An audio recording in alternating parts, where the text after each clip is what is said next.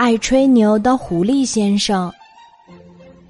云朵小镇上搬来了一位狐狸先生，他戴着金丝眼镜，穿着笔挺的西服和锃亮的皮鞋，胸前的口袋里装着漂亮的怀表和钢笔，高高的帽子下面是梳的一丝不苟、打着发蜡的头发。这位新居民向大家自我介绍说，他是从太阳城来的。太阳城，那可是远近闻名的大都市。云朵小镇的居民谁都没有去过。太阳城里有宽阔的马路，大约是这条路的十倍宽。那里一到晚上就会灯火通明，人们会举办各种各样的聚会。我经常受邀参加一些聚会，一些文学家。音乐家、画家邀请我，你知道的，和知己们探讨艺术，总是令人心情愉悦。狐狸先生又在向云朵小镇的居民们讲述他在太阳城的生活。狐狸先生，您可真厉害，有这么多的见识，还认识那么多了不起的大人物。黑熊大叔崇拜的说。狐狸先生看起来就和我们不一样，一看就是从大城市来的，有知识，有文化。山羊大婶儿也赞同，这没什么，其实我是很普通的。狐狸先生嘴上说着谦虚的话，大尾巴却得意的摇了起来。狐狸先生，您能和我们讲讲太阳城的图书馆吗？小兔子艾丽期待的问：“当然，我经常去那儿看书。温暖的午后，打开一本书，品尝着芳香的红茶和松软的蛋糕，别提有多惬意了。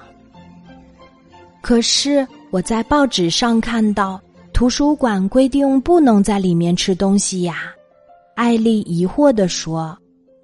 听了小兔子艾丽的话。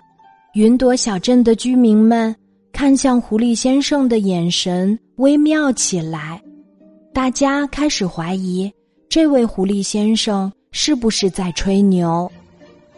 啊，哈哈，我记错了，我刚才说的情景是在作家斑马先生家里。可是斑马先生不是一位钢琴家吗？您前几天才讲过。狐狸先生回答不上小兔子艾丽的问题，豆大的汗珠从他的脸上滑落下来。那个，我忽然想起家里还有事儿没做完，我必须回去了。所以，狐狸先生是在吹牛吗？他为什么要吹牛呀？大家小声的讨论着。狐狸先生落荒而逃。灰溜溜的走在回家的路上。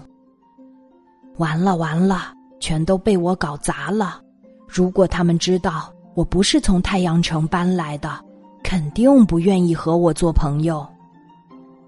狐狸先生，如果您真心想交朋友的话，不要吹嘘自己有多了不起，而应该真诚相待。小兔子艾丽从转角处走出来。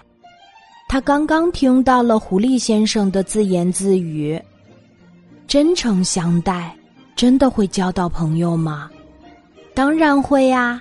小兔子艾丽微笑着点点头。狐狸先生为自己之前的谎言向大家诚恳的道了歉，他也得到了云朵小镇居民们的谅解。